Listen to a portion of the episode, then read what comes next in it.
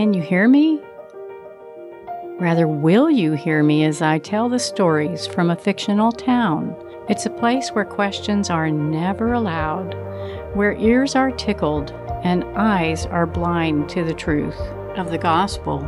No true follower of Christ wants to be there. And the ones who are don't believe they are, even when they're shown a map that states, You are here. No, their hearts are filled with half truths and pieces of various maps cut and pasted together, with scraps of things they have heard by others. To open the one map that will get them to where they profess to be going would show them they aren't headed in the right direction. So they would rather not know. If you recognize the clowns and devilish schemes in our parable with real world clowns and schemes, then you're on the right track. If not, then perhaps you're here in Berean Gulf, where the Gulf is not an expanse of water, but of gullibility.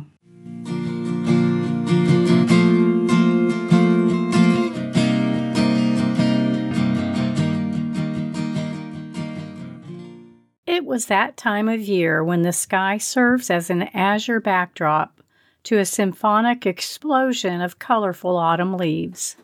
Oh, the freshness of cool relief from a long, hot summer. And the county fair was in full swing. Music, carnival rides, children's laughter, echoing happiness throughout the land. Women pushing babies in strollers with one hand and holding the sticky paws of toddlers with the other. Their men competing in clay shoots, tractor pulls, and wife hurling contests. Yes, you heard that right. Whoever could hurl their wife the furthest onto a bouncy mat wins. The prize is a cast iron frying pan for her to clock him with. Pets competed in weenie dog races, jumping frog contests, and even not so real pets competed in rubber ducky races. Kids hopped and flopped in flour sacks racing to the finish. The most popular event was the judging of food, Entries range from pickles, jams, chili, barbecue, and even sauerkraut. Desserts with names like Love You a Latte Cookies and Don't Ruffle My Truffles could win blue ribbons by their names alone. But alas, the judges could only judge on a combination of requirements presentation, taste, and texture. Pies could not have soggy bottoms. Cakes had to be beautiful, moist, and delicious. The top contender for desserts was the perennial champion Mabel Thorndale's peach cobbler. And running a tight second came Barbara Schumacher's Better Than Buster brownies. The judging was just about to begin when Halo, the clown prophet, watching from the comfort of his office on multiple screens from the security cameras hidden throughout the fairgrounds, jumped out of his office chair and zoomed in on an innocent looking couple sitting in the front row, anxiously awaiting the announcements while feasting on something, well, deep fried, of course, Myron and Nancy Stankel, his parents, the only people on earth who could blow his cover, refute the image of a poor boy raised in a tiny log cabin with a twin brother memories of being doted on, an only child in a bustling metropolis, by parents who gave him travel experiences instead of toys. Those memories came flooding back into his mind. He imagined those truths falling out of the sky like cluster bombs, demolishing the fortune he had amassed from the lies and deceit the folks in Berean Gulf swallowed.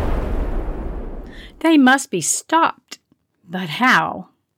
All of his goons were at the fair involved in some type of family event. His top goon, Samuel, was right there on stage next to his wife, Mabel, accepting another blue ribbon. The crowds gathered around the Thorndales to congratulate the winners, but his parents had left the tent. Samuel Thorndale had turned off his earbuds right before the judging began, so Halo's screams to run after the two fell on deaf ears. Myron and Nancy strolled happily along, passing the stage where a band was setting up to play, and then they passed multiple vendor tents selling various items, from candles to Tillie Harris's items and books. Tillie herself sat amongst giant posters of her book, signing copies, when suddenly things got uncomfortable. The book cover screamed the same words, being screamed by the lead singer of the band on stage. Write it down and tell tell 'em it's me. Everyone in the tent heard the same thing, read the same words on the cover of her books. Awkward. Tillie closed down, intending on confronting the plagiarist, but was soon engulfed in a mob of teenage angst, swaying to the hypnotic noise resounding the same words over and over and over. More words than what she actually had picked up that day when she had been caught in the windstorm and mistakenly believed she had been hearing from God, but in reality was hearing a radio playing this very song by this very band, Evil D. Light. She waited for the awful noise to end and then walked right up to Evil D, asking for a private conversation back at her tent. D, as he's known to his friends, tells it like this quote, Yo, dis chickadee with cray cray, poofy doo be rakin' big cheddar thievin' de rappers, own fine speakin's, photo swag even Fido be wearin'. Yo. And then something else a sudden, clear, explicit, major bad word.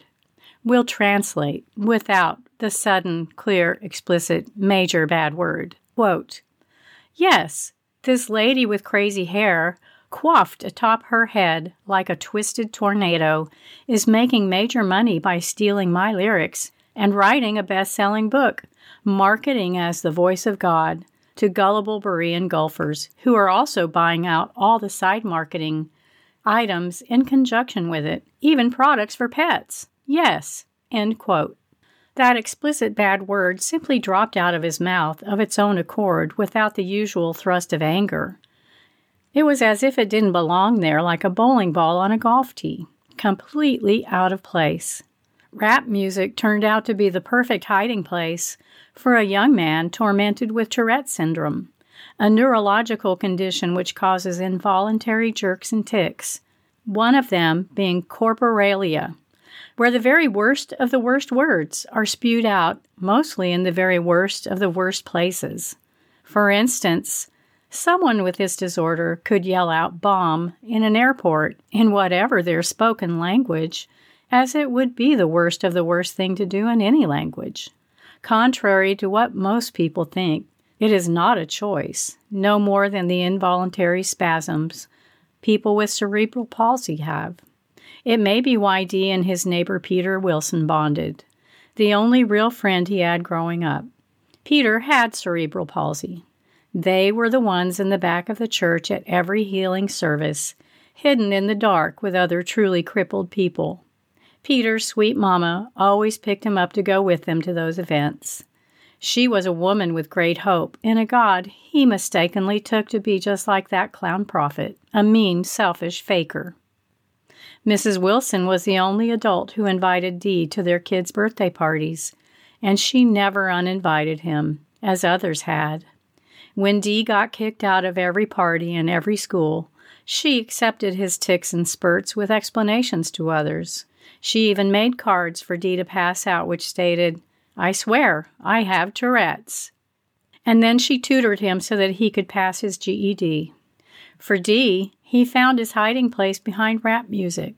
His tics could be disguised as part of his on-stage bravado, and getting kicked out of places for those very clear, explicit bad words fit right in with the bad boy persona he worked hard to maintain. But we digress.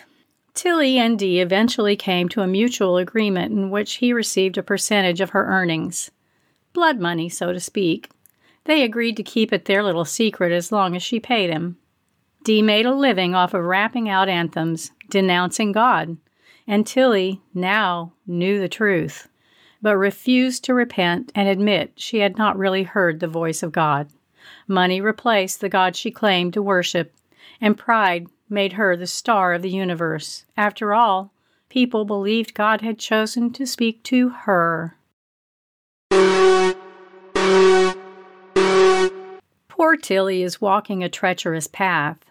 James 4:17 says, "Whoever knows the right thing to do and fails to do it, for him it is sin." The right thing to do is to stop deceiving people, to pull her books and all items and admit she has sinned against God, like Doreen Virtue, a real life former medium. When she became a Christian, she renounced her previous false teachings, pulled her items, contacted her publishers, and continues to do all she can to get everything off the market and out of the hands of the public. She has publicly apologized and has even gone on to earn a theological degree so that she can evangelize and share the gospel truth straight from God's Word. God bless Doreen Virtue. Tillie Harris should follow her example, right? And now back to our story. Halo continued to keep the cameras focused while he watched from his cell phone in the back of the limo headed to the fairgrounds. He had finally gotten through to Samuel, who was now stalking them. He followed them into the tent of Carrie Simpleton, who was stumping for mayor on a platform of That was then, this is now, where she proposes that yesterday's laws become null and void each new day.